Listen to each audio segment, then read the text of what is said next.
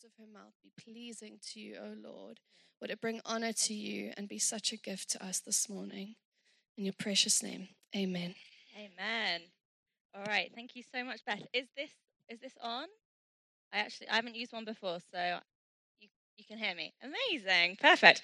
Well, yeah, thank you so much, um, Beth, for that little intro. And yeah, I must say this conference would not be happening without everyone who has helped pull it together. So there is an incredible team from people, the incredible Michaela who designed the branding and the logo, to the team of people that have helped set this up and really just brought the vision to life. So it's um, certainly not just me. There really is a big team of people behind today that have helped make it happen. So, and uh, even Em, who won't like me mentioning her name, doing all the refreshments and serving, and that is such a huge part, but she's a star doing it. Um, but yeah, thank you so much, Asha and the band, for leading us in such incredible worship. I kind of didn't really want it to end. It's kind of it's hard to know where to go with these things. You just think, oh, just keep on going. But um, no, thank you so much. That worship was just incredible and a perfect platform into my talk today. So, Bloom twenty twenty-three. I'm going to be talking about fighting for freedom. Now, when you think of the word fight, there are many different things that may come to your mind. Perhaps it's fighting with your family, maybe arguing with your siblings. I know my brother and I definitely clashed it several times in our life. Perhaps it is fighting with your parents. Perhaps it's actually fighting for your family. Maybe you're fighting with the enemy. Maybe you're fighting with God and you don't understand and you're trying to work out what's going on. There are so many different ki- kinds of fighting that we might have in our lives, and at some point in our lives different areas are going to face a battle, whether that's family, friends, relationships, perhaps in your career, within your finances. I know this is a really tough season for so many people at the moment, so I've no doubt that people will have several different battle areas that they are currently in. Now, in the Bible we see men fighting physically, for example David, Solomon, Samson, but women, they fought spiritually. We are women of God, and in the Bible, God uses the improbable to do the impossible. He uses the extraordinary, the ordinary to do the extraordinary. There are so many women of faith, and I'm just going to touch on a couple here. In the book of Genesis, we see Sarah in her old age birth a son. In the book of Joshua, we see Rahab the prostitute protect and hide the Israelite spies from the king of Jericho. In the book of First Samuel, we see Hannah, who was barren, birth a son. And in the Gospels of Matthew and Luke, we see Mary birth our Saviour, Jesus. Have you ever wondered, how on earth can God use me? How can he use little old me in Milton Keynes? I am a pinprick on this world, in this earth, on this earth, in the world. But I'm telling you now, God can use every single one of us. And if you don't know how, ask him, because he will tell you, he will provide a path, and he will give you direction. So today I'm going to look at three main points. For those that are taking notes, it's three D's. We've got dress code, discipline, and discipleship. Okay, so my first point, dress code. Now, get yourself dressed. I don't know about you, but in the morning, I get myself dressed. I get changed from my pajamas to my day clothes. Now, granted, they may, it's usually leggings and a baggy hoodie, and it's probably stained in like baby poo, but I'm trying to get dressed. I'm preparing for the day. I brush my teeth. I get in the shower. If we're lucky, I brush my hair. I'm getting dressed. I'm trying to be prepared for what comes in the day. As Christians, we must be ready. We must be prepared so that when we find ourselves in a spiritual battle or a natural battle and we need to make a crucial decision, we are ready to suit up and we are ready. Now, Jesus has already won the war, but I do believe that it's our decision as Christians as to how we suit up and fight the battle. Often we can make a big decision, or perhaps be caught unaware by a situation when we're not properly prepared.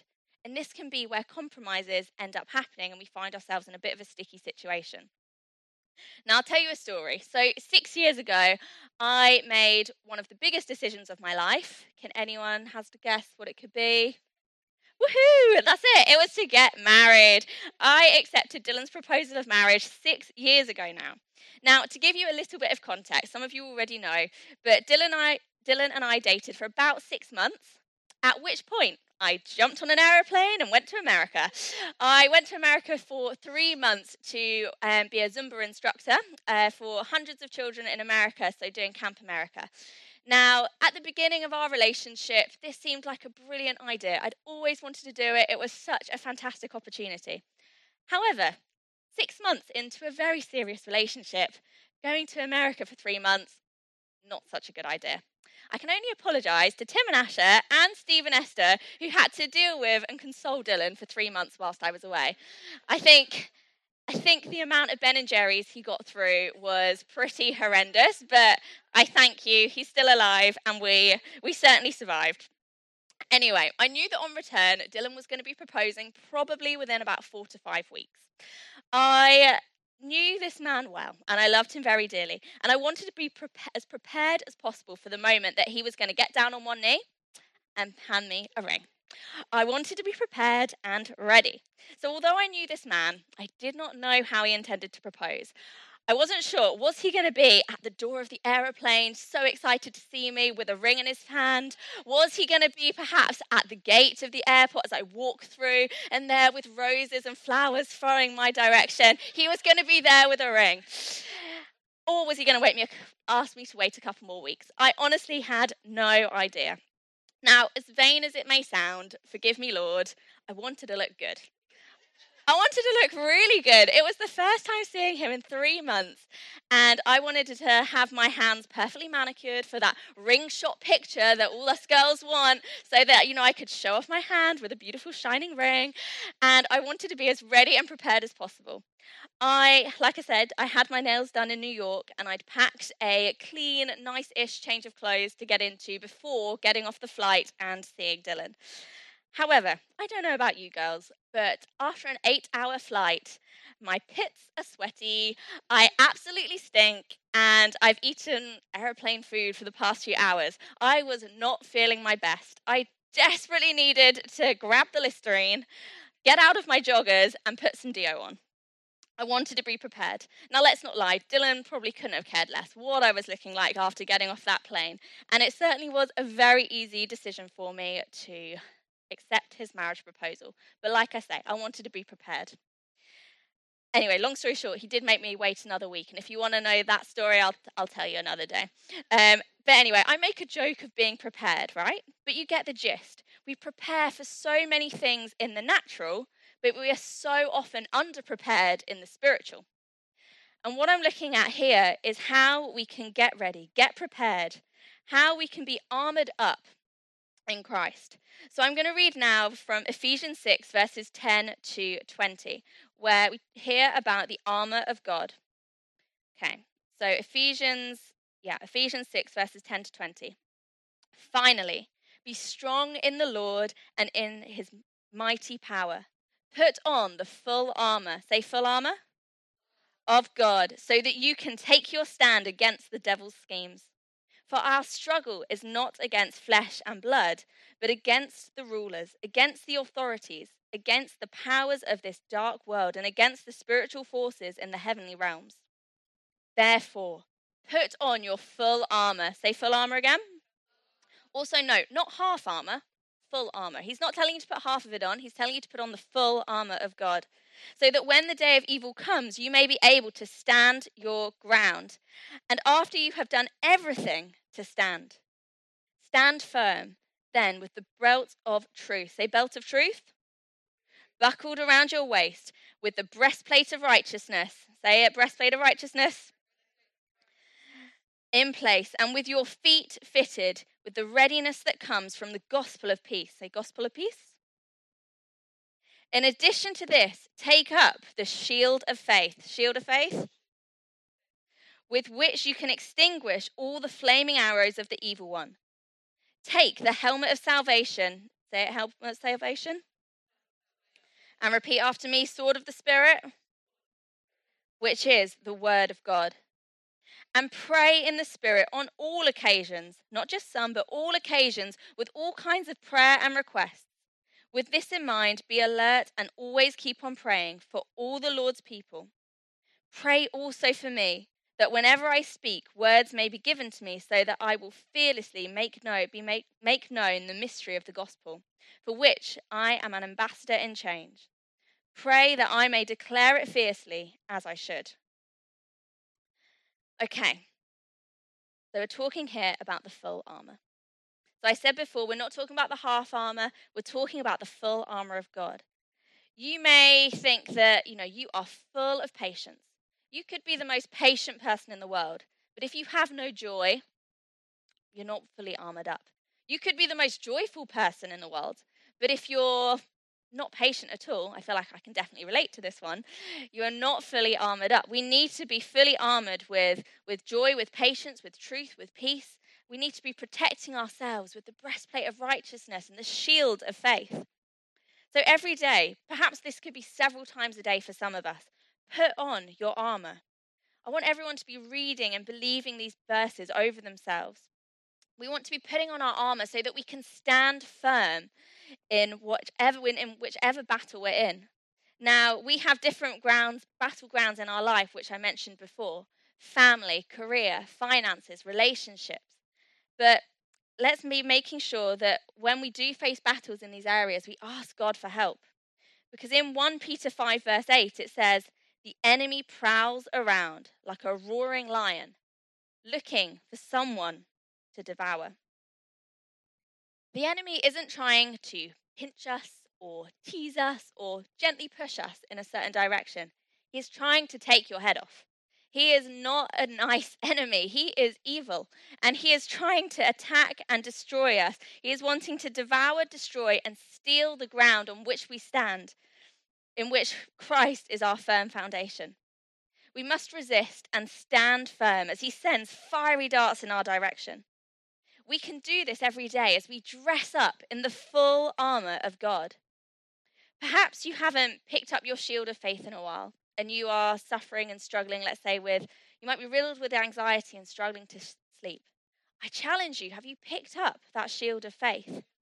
Now with the shield of faith, you may pick it up, and a fiery dart may go, might go straight into it. But if you're wearing your breastplate of righteousness, at least it's going to hit that first before it hits you. This is why it's so important to be wearing the full armour of God. And again, with the breastplate of righteousness, you might find that the fiery dart goes through that as well, and you might feel that heat. And it's quite likely that you will when fiery darts come your de- come your way. But I can tell you now that if you are fully armoured up, it is not going to hurt or be as painful if you have the breastplate of righteousness and that shield of faith. Now, I want to be really clear. These verses that I've read are not for just for the preacher. They're not just for the worship leader on a Sunday. They are for each and every one of us.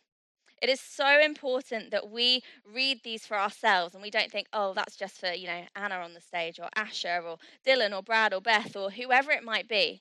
This is for every single one of us. Now, in Greek times, a shield would have been the size of a door. So I'm pretty small, okay? So you imagine the size of a door. That would have been your shield. You would have it so that you are totally protected from whatever is coming your way. Now, it would certainly cover me. It would probably cover someone, well, it would cover someone far taller. But I wonder, are there any areas in our lives where actually we're exposed? Perhaps our shield is a little bit smaller than it should be, and we need a big Greek door-like shield of faith. If we're not protected by the shield of faith, like I say, it means that when a fiery dart comes our way, it's going to hit us. So I challenge you, when you are feeling, when you've got areas exposed, pick up your shield of faith, cover yourself, protect yourself, and remember that breastplate of righteousness as well, so that the fiery dart does not come through and destroy us. It might hurt us, it might anger us, but it's not going to break us down like it would if we weren't wearing the breastplate of righteousness and the shield and having the shield of faith. So my second point now is discipline. Being persistent and obedient in faith. There are so many women of faith in the Bible. Uh, one of the examples I'm going to use is Hannah, who was the mother of Samuel. So from Samuel, we get the genealogy of David and so on and so forth. So some incredible men in the women, so uh, uh, men in the Bible. So Hannah really was such a key person in the Bible, and she was mocked and accused in her barrenness. She was tormented, but she took her pain and her grief to the Lord. So I'm just going to read now First Samuel twelve to sixteen. I think it should come up on the screen, or you can find it in your Bibles. So First Samuel one, verses twelve to sixteen.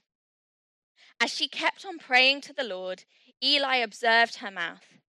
Hannah was praying in her heart, and her lips were moving, but her voice was not heard. Eli thought she was drunk, and said to her, "How long are you going to stay drunk? Put away your wine." "Not so, my lord," Hannah replied. "I am a woman who is deeply troubled. I have not been drinking wine or beer. I was pouring out my soul to the Lord. Do not take your servant for a wicked woman. I have been praying here out of my great anguish and grief."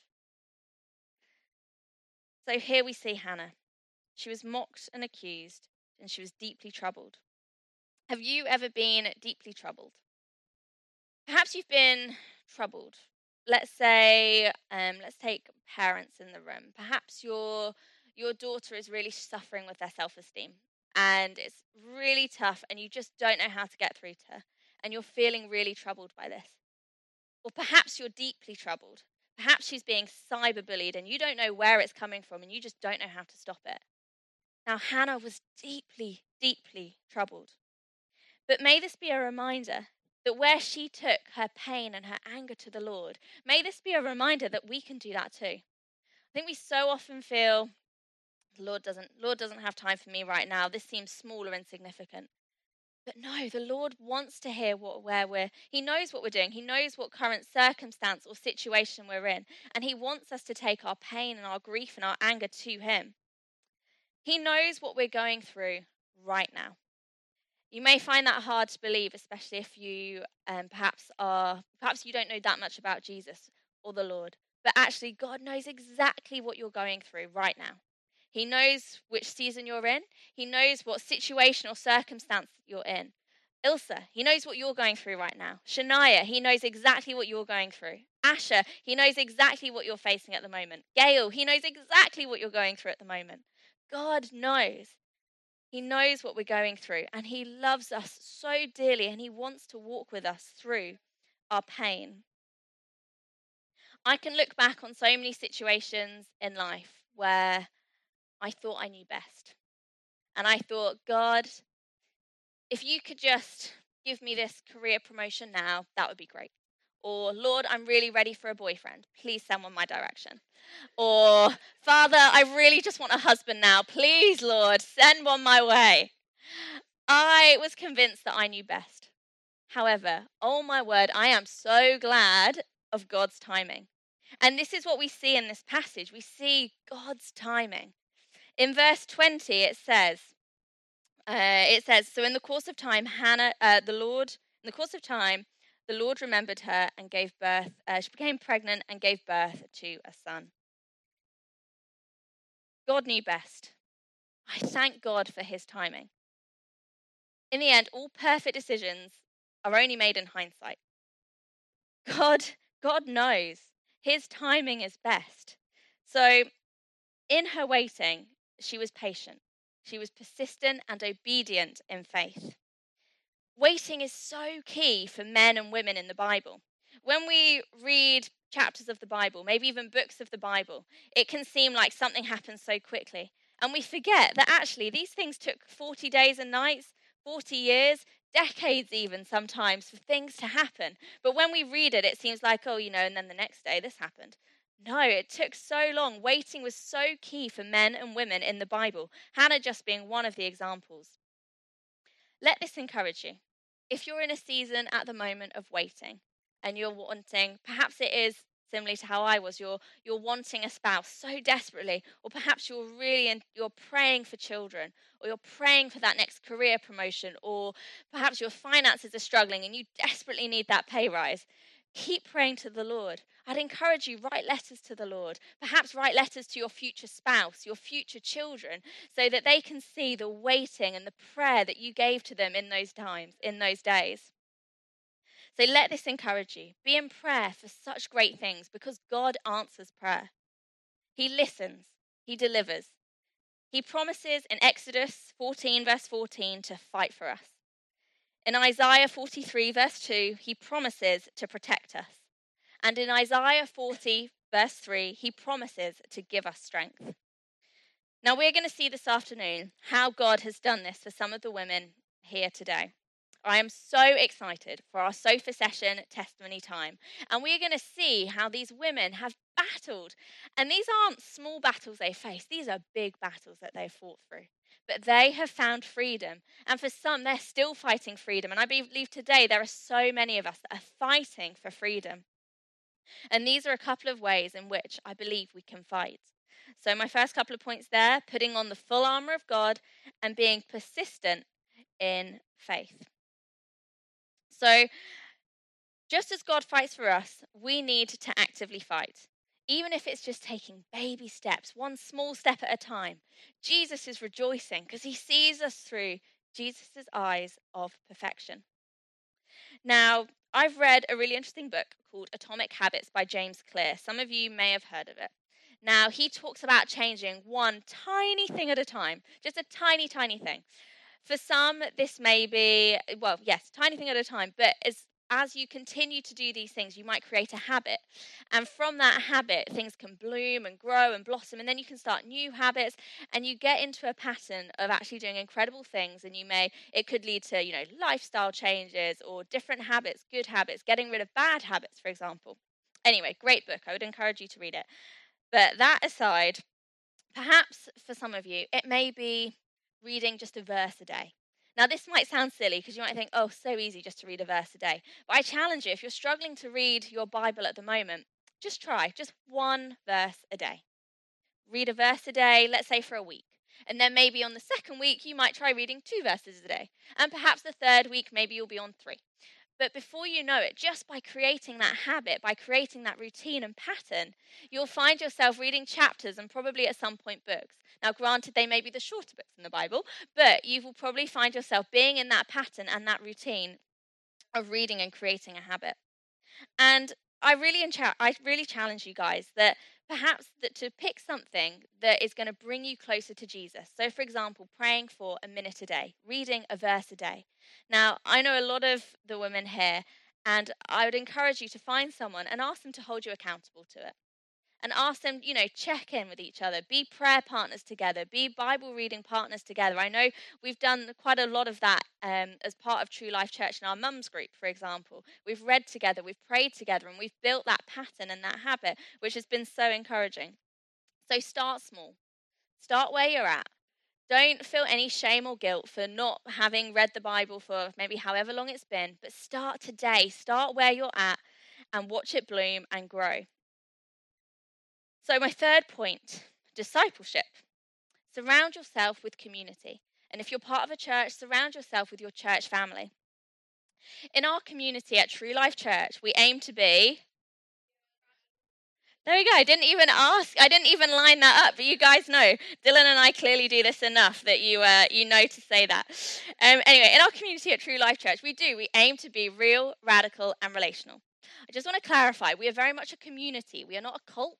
We are a community, and we love doing life together, whether that's through church on a Sunday, life groups, socials, netball, football. There are so many different things that we do as a church, but church for us is an everyday concept. It's not just something that we rock up to on a Sunday. We are doing life together all through the week. Now, in Proverbs twenty-seven, verse seventeen, it says, iron sharpens iron. Now, to give you a bit of context around that, that means challenging each other for the better. Not for the worse, for the better. Let's be helping each other to improve, to lead better, to serve better, and to love better. Sometimes this may be, this may mean a little bit of correcting or challenging has to be done from what someone has said. Now, I have been challenged and corrected several times in life. I cannot say it was nice. However, it's usually meant I've had to eat my pride, reflect, think, mm, they were right, I shouldn't have said that, or I shouldn't have done that, and I've had to move on. Now, being lovingly corrected can be a great thing, and I do believe in my life a lot of fruit has come from it. But I do politely ask that if you do need to lovingly correct someone, you grace sandwich it in. So for those of you that don't know what a grace sandwich is, I will use an example. So let's say I have led worship on a Sunday. Now, Tim and Asher head up worship. So perhaps Asha might come to me and she might say, loved your enthusiasm this morning, Anna. Great job.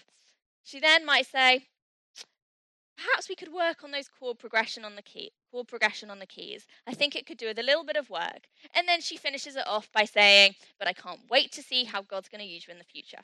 Now, that is a very tame example. If my husband Dylan was preaching, I'm sure he would be an absolute savage and destroy someone in the congregation. But that is my very tame example. You get, you get the gist. There we go. So in, in Proverbs thirty-one, it says, strength and honor are her, are her clothing. She can laugh at the days to come. So let's be having fun in our community. I can tell you now, it is possible to be persistent and obedient in faith, to be armored up and to be having fun. I have a lot of fun. As challenging as church planting can be, it is a lot of fun. And we do get so, so much joy from it. So let's be encouraging our sisters here today, our sisters in Christ, to do great and greater things. Let's be putting an end to the spirit of comparison, because it just breeds discontentment, anxiety, insecurity. So let's stop comparing ourselves to each other, because we are each our own person and God has made us as we are. It is the thief of joy. I personally, I stopped using my personal Instagram account when Maya Grace, my daughter, who is now two and a half, was about nine months old.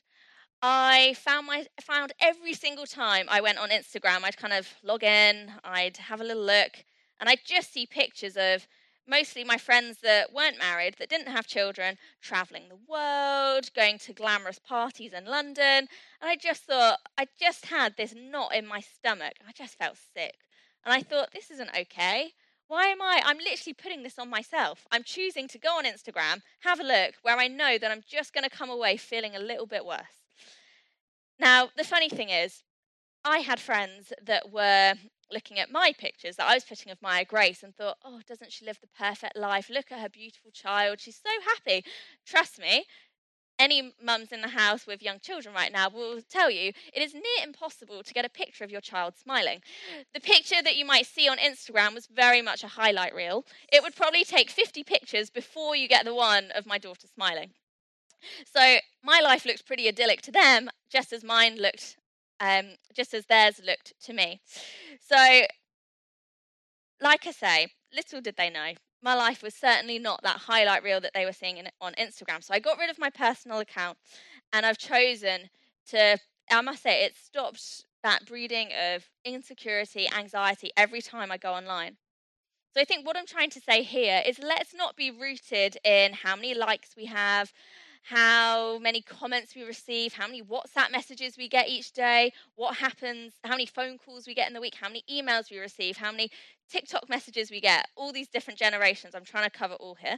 Um, but let's remember that we are rooted in the love of Christ. Now, we live up or down to what we've, who we've been told we are and what we believe about ourselves. And I pray that you have been told how incredibly awesome you all are. I pray that that is all you've ever been told. However, even from my own experience, I wonder if potentially that's not totally true. Maybe you've been told, could have started young, you can't kick that ball, you can't catch, you're useless, you can't bake, you can't cook. Maybe you've been told these things, and if you're told them enough, you do, you start to believe them, even when they're not true. Now, at school, I believed that music was my thing. Now, because music was my thing, sport was most definitely not my thing. I didn't get involved in sports other than in P E lessons at school, and that was about it, because I thought, no, music is my thing. However, as I've grown older, I've come to realise that I love sports. Like I say, I taught Zumba for three months in America. I love to run. I love fitness. And I even love a little bit of netball. You can ask. We have a church netball team. A little bit of promotion for that. I see the girls on the front row. Um, yeah, church netball is great fun. And you can ask Coach Molly if I'm any good, which is slightly debatable. Um, but we do have a lot of fun. And at least I can compete, even if it does mean throwing Victoria on the floor. I can only apologise, um, Victoria, for that. Um, anyway, what I'm trying to say is, um, if there's one regret I had from school, which I absolutely loved, by the way, it's probably just not getting involved in sports. And that was something that I put on myself. It was no one else, but I believed I'm musical, I'm not sporty. Therefore, I didn't do any sports. But the best, what I, what I can encourage you with is that in those things that you don't believe you're good at, God can totally turn those around. For example, if you don't think, oh, I can't pray. Actually, I challenge you, you can pray. Just start small and start to build that habit. Perhaps you're saying, I'm not a reader, I can't read. Did you know there are so many different ways now that you can connect with the Bible? You might listen to it on audiobook. We, you, there are so many different versions of the Bible. You know, have a little listen. See what you might be able to listen to, what you might rather read. Perhaps it might be some stuff online. I say that hesitantly because there's some interesting things online. But, you know, for example, if you're wanting to know more about a book of the Bible, I personally really like the Bible Project. I think they have some fantastic sort of summaries in video form of what happens. So I'd encourage you just to connect with those different things. Start small and grow where you're at. Now, the best advice for a sportsman is to keep your eye on the ball. Now, for Christians, it's to keep your eyes on Jesus. Run as fast as you can towards him and don't look back.